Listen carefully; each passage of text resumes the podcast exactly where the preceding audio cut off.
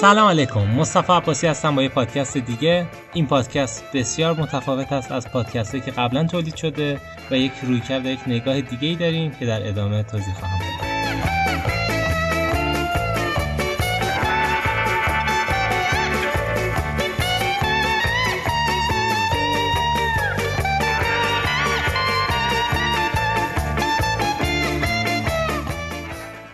تا اینجای کار پادکست هایی که تولید کردیم همواره موضوعاتی داشت که دغدغه اصلی بنده بودن و یا دغدغه اصلی دوستان و اطرافیان بودن که توی نور عشق مطرح می‌شد و قرار شد که پادکست های تولید بشه با اون مضمون و محتوایی که در اون راست است. در ادامه برنامه پادکست هامون چند قسمت خواهند شد و یکی از قسمت ها که به اونها اضافه شد پادکست زندگی نامه و یا رویکرد افراد بزرگی هست که توی ساختار شخصیت توی بحث روانشناسی توی بحث خودشناسی توی رشد و آگاهی انسان گامی برداشتن. زندگی نامه این بزرگان خالی از لطف نیست. همینطور خیلی از هنرمندان. دونستن زندگی نامهشون خالی از لطف نیست. بسیاری از تغییراتی که ما توی زندگیمون داریم تجربه می‌کنیم نشأت گرفته از گام های این بزرگان هست و ما وامدار این عزیزان هستیم. و تصمیم گرفتم که توی محتوایی که داریم تولید می‌کنیم به زندگی این عزیزان بپردازیم و امروز هم زندگی یکی از بزرگان روانشناسی و جامعه شناسی و تاریخ شناسی رو بررسی خواهیم کرد.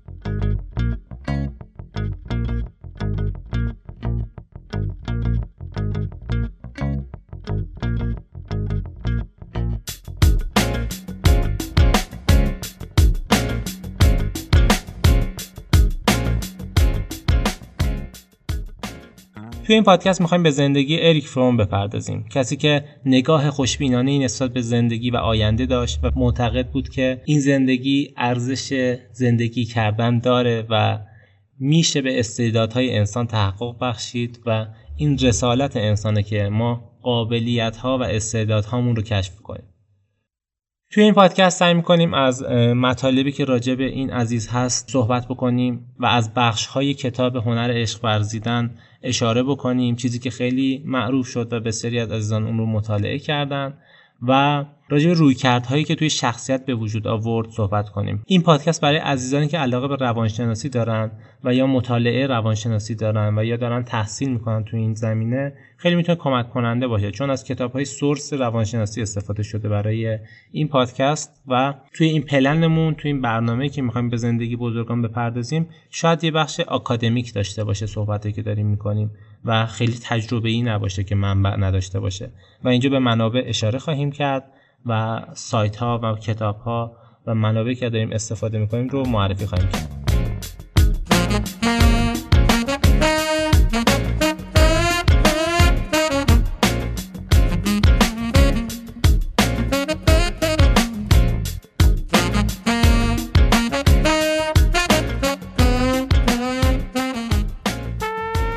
فروم در سال 1900 توی آلمان به دنیا اومد. همونطور که خودش اشاره کرده و گفته و اطرافیانش از اون نقل کردن زندگی خیلی سختی توی کودکی تجربه کرده. به خاطر تجربه زیستیش و تجربه زندگیش توی کودکی که ارتباط نزدیکی با مادرش داشته ارتباط نزدیکی با نظریات و گفته های فروید برقرار کرد. اما همونطور که می‌دونید فروید خیلی اعتقاد داشت به اینکه ساختار شخصیت ما نتیجه قرایز جنسی ما توی کودکی که شکل می‌گیره. اما فروم برخلاف اون یک مقدار مخالف این نظریات بود. اما خیلی از نظریات فروید رو قبول داشتش یعنی به عنوان کسی که پیشگام در این زمینه بود نظریاتش رو قبول داشت. نکته جالبی که وجود داره واژه فروم به معنای مذهبی است و این برمیگرده به خانواده و ساختار خانواده پدری و مادری فروم که آدم های خیلی مذهبی بودن یهودی های مذهبی بودن که در این راستا تو زمینه تبلیغات کار می‌کردن. و بعدها نظرش رو خودش عوض کرد و خودش رو یک عارف ملحد نامید. فرم توی کودکی با پدیده هایی روبرو شد. توی دوازده سالگی 14 سالگی با پدیده هایی روبرو شد که برایش سوال های بزرگی ایجاد کردن. یعنی میشه گفت نقطه عطف زندگیش این سوال هاست که براش ایجاد شد. همسایه‌ای داشت که نقاش بود خانومی بود که 25 سالش بود و این خیلی به پدرش خدمت می‌کرد و کلا خودش رو وقف پدرش کرد به صورتی که هنر رو کنار گذاشت. و این همیشه برای فرم سوال بود که چرا این اتفاق می‌تونه بیفته؟ این آدم می‌تونه زندگیشو بکنه. ولی چطور خودش رو جوری می‌بینه که باید وقف پدرش بکنه؟ این یکی از سوالات بزرگ زندگی فروم بود. یکی دیگه از سوالی که وجود داشت توی 14 سالگی باش روبرو شد این بود که جامعه چرا این همه خشونت داره؟ یعنی همین آدم هایی که توی جنگ این همه رفتار تند دارن اینها قبلا رفتارهای سالمی داشتن رفتار اوکی داشتن. چی شد که اینها رفتارشون عوض شد؟ و همیشه این دغدغه رو داشت که چرا آدم ها این همه تغییر می‌کنن؟ و اینها سوالات اصلی زندگیش بود که بهش اشاره شده و در ادامه در پاسخ پیدا کردن برای این سوال ها میره سراغ روانشناسی و حالا تحقیقاتی که انجام میده و بحث اکادمیکی که دنبال پاسخ سوالش میده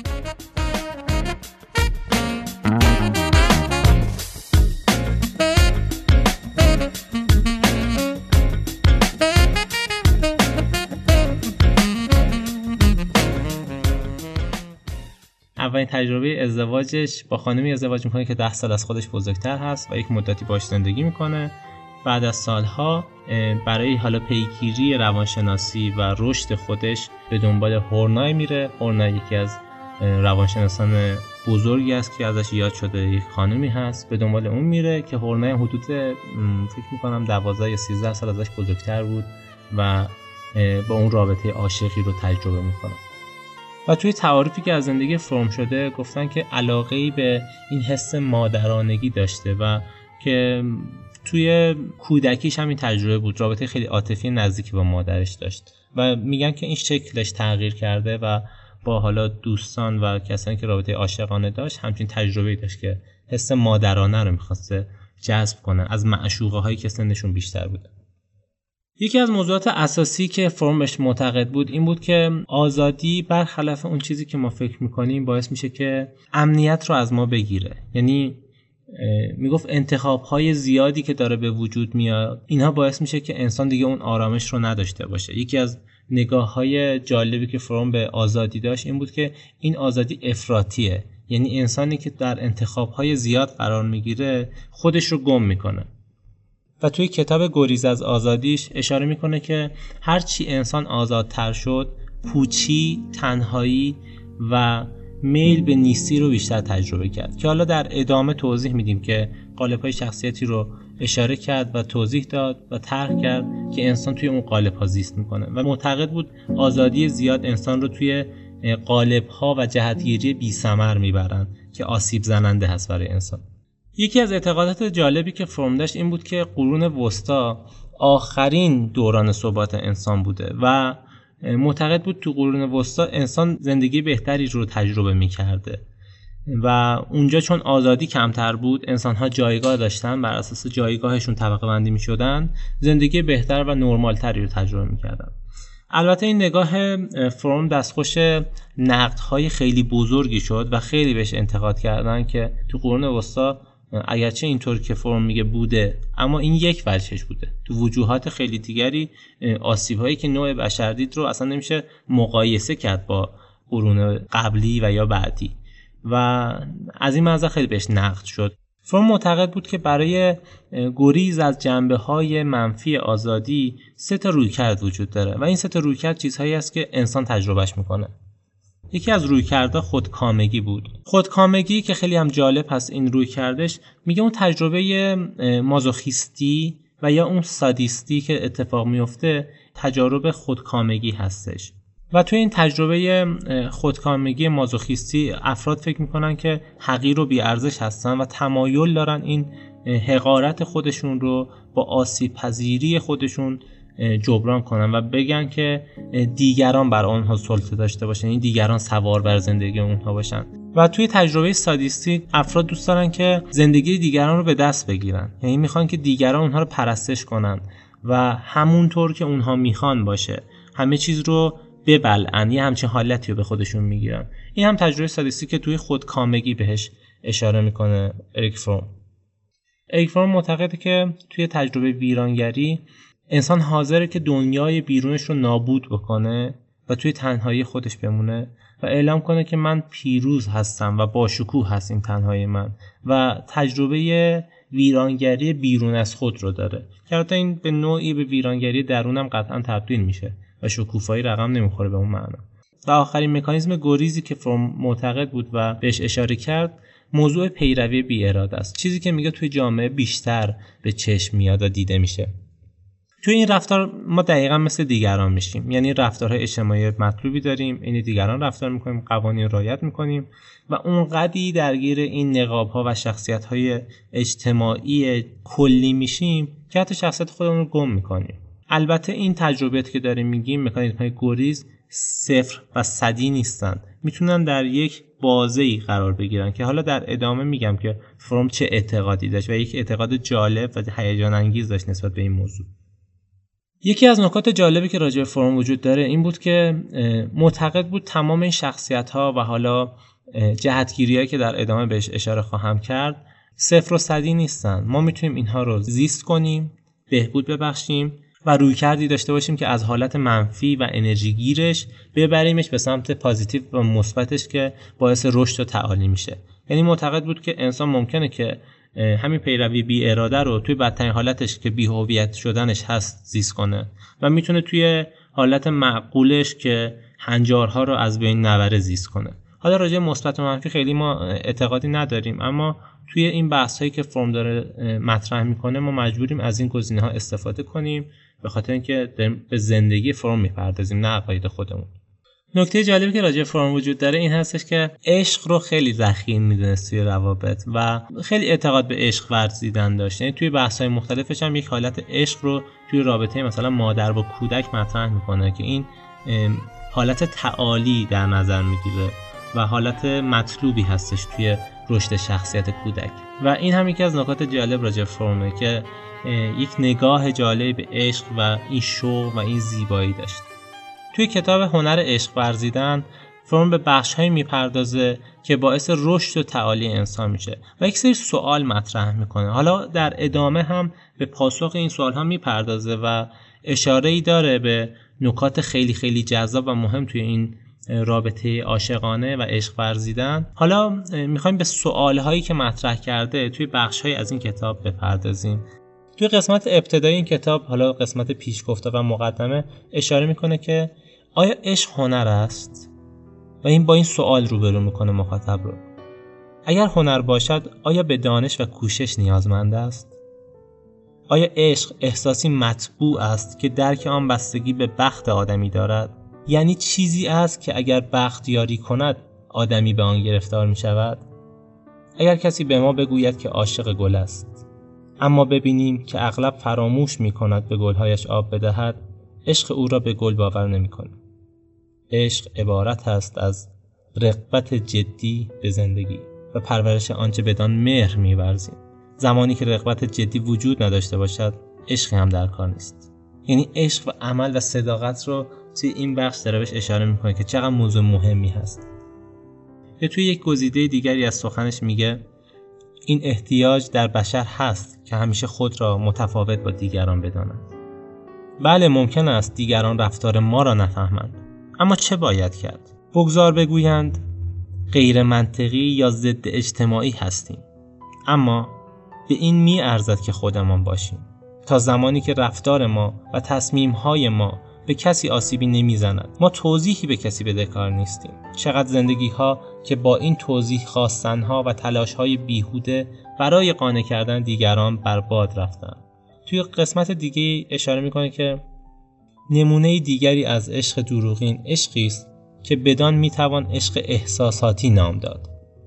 اساس این نوع عشق در این حقیقت نهفته است که عشق فقط در خیال وجود دارد نه در عالم واقع. تا وقتی که عشق رویاست آنان می توانند در آن سهیم باشند. به محض اینکه آن عشق رویایی به عالم واقع بیاید و در رابطه بین دو شخص حقیقی تجلی یابد آن دو منجمد می شوند فروم میگه که انسانی که به انسان بودن خود واقف گشته است و با نور عشق راه زنده بودن را در برابر خود باز می کند انسانی است که در درجه اول می کوشد خود و دنیا را آنچنان که هست ببیند. انسانی که حس مسئولیت و احترامی شدید نسبت به خود دارد و با توجهی که شرط عشق و خرد انسانی است به دنبال آن می رود تا شخصیت و تمامیت خود را هر دم آبدیده تر و محکمتر کند. و این تعاریف و گزیده هایی که داریم از فروم می‌خونیم چقدر جذاب و عمیق هستن و موضوعی هست که انسان می‌تونه با هر پاراگرافش فکر کنه اندیشه کنه نسبت به این موضوع. یک موسیقی گوش کنیم و برگردیم با قسمت بعدی. من از عهد آدم تو را دوست دارم.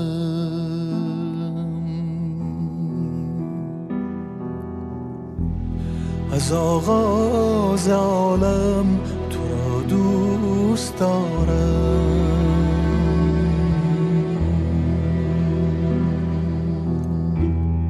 چه شبها منو آسمان تا دم صبح. سرودی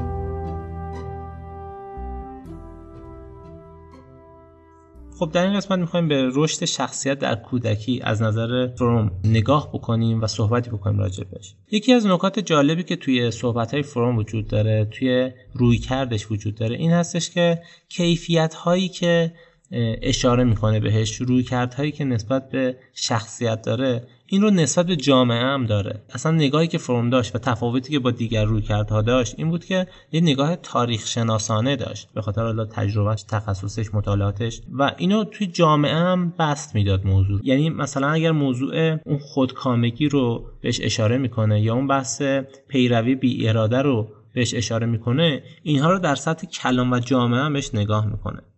حالا توی کودکی هم یک چیزی مشابه صحبت که قبلا کرد در نظر می‌گیره و اشاره می‌کنه که رابطه والد فرزندی تقریبا سه تا مدل به خودش می‌گیره.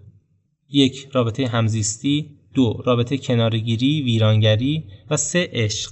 همون موضوعی که بهش اشاره کردیم. عشق مطلوب ترین شکل تعامل والد و فرزند هستش.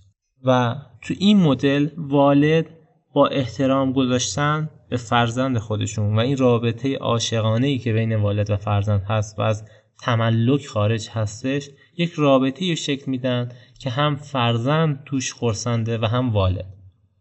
فروید خیلی معتقد بود که شخصیت توی صفر تا پنج سالگی شکل می‌گیره. اما اریک فروم دقیقا برخلاف این اعتقاد میگفتش که درسته که اثرگذار هست. صفر تا پنج سالگی انسان. اما در ادامه هم شخصیت بازم رشد پیدا می‌کنه. شکل می‌گیره. یعنی تموم نمیشه رشد شخصیت. اریک فروم برای شخصیت چند تا نیاز در نظر گرفته بود می‌گفت انسان این نیازها رو داره که من تیتروار سعی می‌کنم اینها رو بگم و عبور کنم و بخش های بعدی که حالا خیلی مهم هستش بهش اشاره بکنم. موضوع ارتباط رو می‌گفت این اولین موضوعی هست که اولین نیازی است که انسان داره که ارتباط بگیره با دیگران. نیاز به تعالی هستش که انسان نیاز داره فعالیت های خلاقانه رو تجربه کنه موضوع ریشه دار بودن رو که دوست داره خانواده داشته باشه توی جامعه ارتباط داشته باشه. نیاز به هویت رو مطرح می‌کنه که نیاز به پرورش دادن ویژگی های شخصی انسان هستش. نیاز به معیار جهتیابی هستش. معیار جهتیابی تقریبا مثل پیدا کردن رسالت یک موضوعی مشابه همچین چیزی هستش و در نهایت نیاز برانگیختگی و تحریک رو مطرح می‌کنه. که شما با سرچ کردن حالا منابعی که در انتهای کتاب میگم با سرچ کردن و مطالعه این منابع می‌تونید توضیحات کاملی پیدا کنید. و فکر می‌کنم که این سرنخ ها سرنخ های خوبی هستش که آدم می‌خواد خودش بره کشف کنه و این موضوع مهمی واسه خیش آموزه که همیشه من بهش اشاره کردم توی پادکست های دیگری که داشتیم.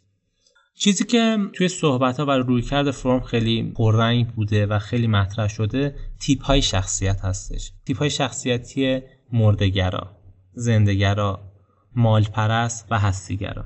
این تیپ های شخصیت از دو تا جهتگیری نشد می‌گیره. جهتگیری بی سمر و سمر بخش که اریک فروم معتقد بود انسان توی این جهتگیری یا قرار داره. یا داره سمر بخش عمل می‌کنه یا بی سمر و این سمر بخش و بی سمر بودن یک سری تیپ ها داره که راجبشون من توضیح میدم یکی از نکات جالبی که راجع به اریک فروم وجود داره دقیقا مثل یونگ و دیگر عزیزان و دیگر بزرگان معتقد بود که تیپ های شخصیت صرفاً یه دونه نیستن که انسان اونها رو تجربه کنه. یعنی مثلا تیپ شخصیت اینجوری نیست که همواره یک نفر در جهت بی سمر و مثلا مردگرا رو تجربه کنه و این تموم بشه. معتقد بود که انسان می‌تونه تیپ شخصیت رو تغییر بده و در هر برهه زمانی یک تجربه داشته باشه. دقیقا یونگ هم توی پرسونای خودش توی archetype خودش که مطرح می‌کنه میگه انسان می‌تونه تجربیات مختلفی داشته باشه. یعنی هم می‌تونه جستجوگر باشه هم می‌تونه معصوم رو تجربه کنه. صرفا به این معنی نیست که از یک مرحله عبور کردیم دیگه تموم شده باشه. ما توی جایگاه هایی توی زندگی قرار می‌گیریم که ممکنه که اون روی کرده معصوم رو داشته باشیم. و دقیقا ایک فرم هم همچین اعتقادی رو داشت و معتقد بود که ممکنه تیپ های شخصیت عوض بشن.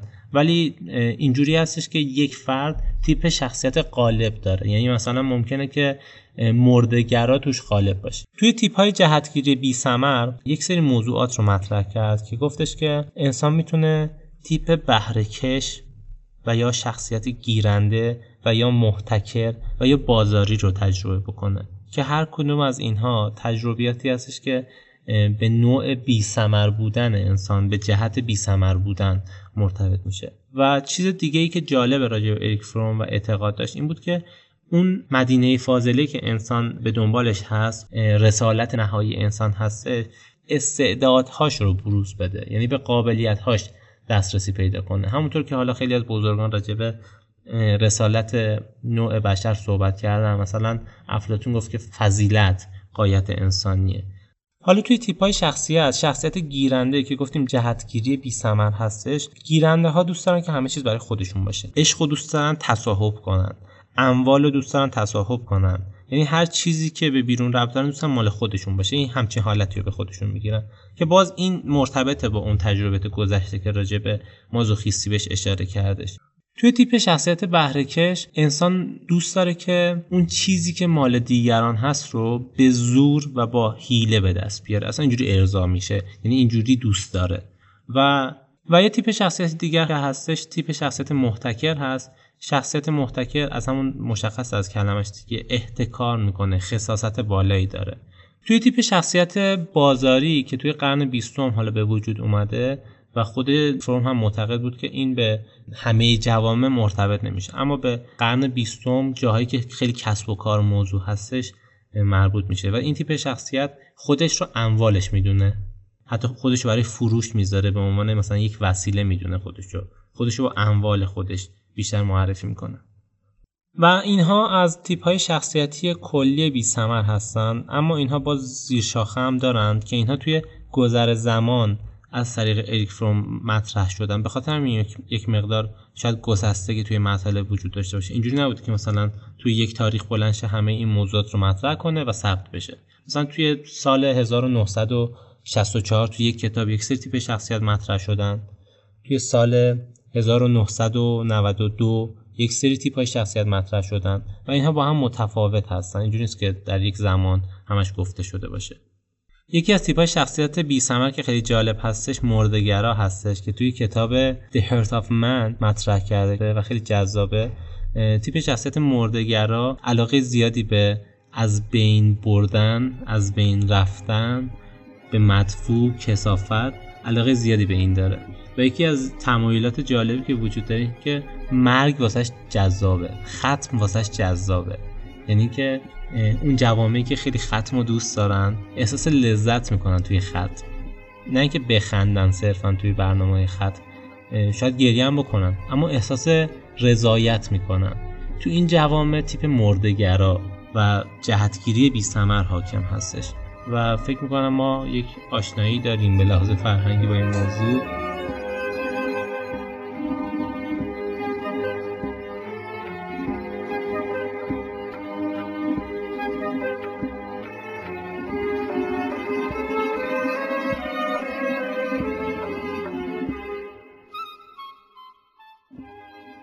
توی تیپ های شخصیت زندگرا که رویکرد مقابل مردگرا هستش انسان نیاز به خلاقیت داره. دوست داره استعداداش شکوفا بشه. میل شدیدی به این موضوع داره. و چیز جالبی که وجود داره این هستش که تقریبا موضوع ین و یانگ از موضوعی که حالا یونگ مطرح کرده دیالکتیک یا تضاد یا پارادوکس تک تک روانشناسا که رویکرد خاصی داشتن اینو در نظر می‌گرفتن. رویکرد چپ و راست رو با هم. مطرح می‌کردن. زندگرا مردگرا. و اون قسمت بعدی که حالا هستش قسمت مالپرست و هستیگرا. اینها در مقابل هم قرار دارن و همدیگر تکمیل می‌کنن. و توی حالتهای افراطی تیپ های مردگرا و زندگرا توی مردگراها انسان میل به خودکشی و از بین رفتن دارن. توی زندگرا میل به قدیس شدن دارن. دوست دارن دیگه در این حد دیگه رشد کنن که یه حالت قدیس به خودشون بگیرن. توی مال پرست همونطور که حالا در قسمت قبلی بهش اشاره کردم انسان دنبال جمع کردن اموال هست. یعنی دوست داره تصاحب کنه اموال رو و باز هم اینجا خودش رو با اون اموال خودش مطرح می‌کنه. اون شخصیت نداشتش رو با اموال خودش سعی می‌کنه بسازه. و توی قسمت روبروی این مال پرست بحث هستیگرا هست. توی موضوع هستیگرا انسان میل به رشد و تعالی داره. میل به این داره که خودش رو بر حسب اون چیزی که هستش مطرح کنه نه اون چیزی که داره. و میل زیادی به همکاری کردن با دیگران داره. دوست داره ارتباط برقرار کنه. یک ارتباط سمر بخش یک ارتباطی که باعث رشد بشه. نه حتی ارتباطی که باعث شه از بین برن در گذر زمان. ارتباطی که اون حس تصاحب دیگه از بین میره. یک همکاری به وجود میاد پویایی به وجود میاد و خلاقیت نماد این هست اینطور نیستش که هر ارتباطی بگیم هستی گراه نه اینا نماد داره. خلاقیت توش بالاه بحث پویایی توش بالاه. رشد مشخصش هستش و خیلی از موضوعات دیگری که منجر به اون سمر بخش بودن و خوشبختی انسان و سعادت انسان میشه. گل بکاری از دل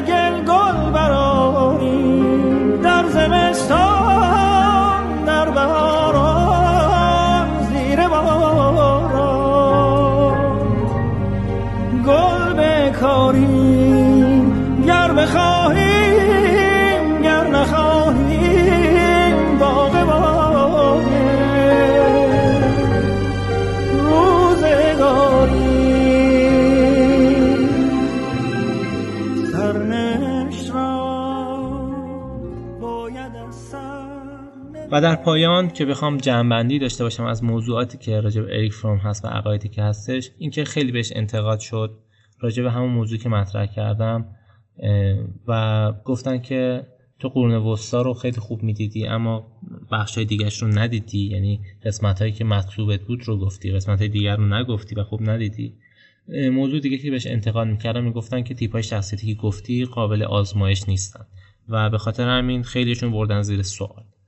و چون آزمایش ارائه نداده بود خیلی از خودش اریک فروم موضوع دیگه که راجع به اریک فروم وجود داشت این بود که خیلی اعتقاد به سعادت انسان داشت اما میگفتش که من غم زده هستم از این دورانی که هستش. یعنی از شرایطی که توش قرار گرفته بود خیلی غم زده بود اما خیلی معتقد بود که شرایط عوض میشه. یعنی اون مدینه فاضله رقم خواهد خورد. که حالا توش اشاره کرده که جامعه آرمانی میاد که سوسیالیسم اشتراکی انسانگراست. پایه گذار و بنیانگذار عقاید انسانگرا هم بود و این عقایدش از این بابت خیلی ارزشمند و گران قیمت هستش. و معتقد بود که احساس تنهایی انسان از بین میره و احساس بیگانگی کلا از بین خواهد رفتش. فکر می‌کنم وجود و شناختن این انسان کمک کنه به اینکه ما نگاه جامعه تری داشته باشیم به جامعهمون. نه تنها این انسان دیگر انسان های بزرگ هم باعث میشن که ما گستره دیدمون بیشتر بشه. همونطور که گفتم این پادکست منبع داره و از کتاب شخصیت شولز استفاده شد و گزیده هایی که از کتاب هنر عشق ورزیدن استفاده کردیم سایت کافبوک.ir استفاده شد و منبع خوبی هست. خود کتاب هم فکر می‌کنم هم آدیو بوکش زیاد موجود باشه هم که کتاب چاپیش خیلی خیلی توی نسخه های زیادی به چاپ رسید امیدوارم که این پادکست برای شما مفید بوده باشه. توی برنامهمون هستش که یک بخشی به زندگی نامه بزرگان بپردازیم. همینطور پادکستشون رو گوش بکنیم زندگی نامهشون رو ببینیم بخونیم و توی برنامه دیگه که داریم پادکست هایی که به صورت موضوعی تولید می‌شد موضوعات نور عشق بود اونها ادامه خواهند داشت. اما هر ماه یک پادکست تولید خواهد شد. پادکست طولانی تر و با کیفیتی به نسبت بهتر.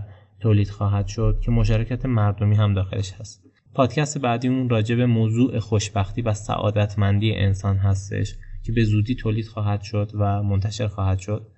و توی این پادکست یک بخش مردمی داریم که انسان ها از تجربه خوشبختی خودشون و تعریف خوشبختیشون برای ما صحبت می‌کنن.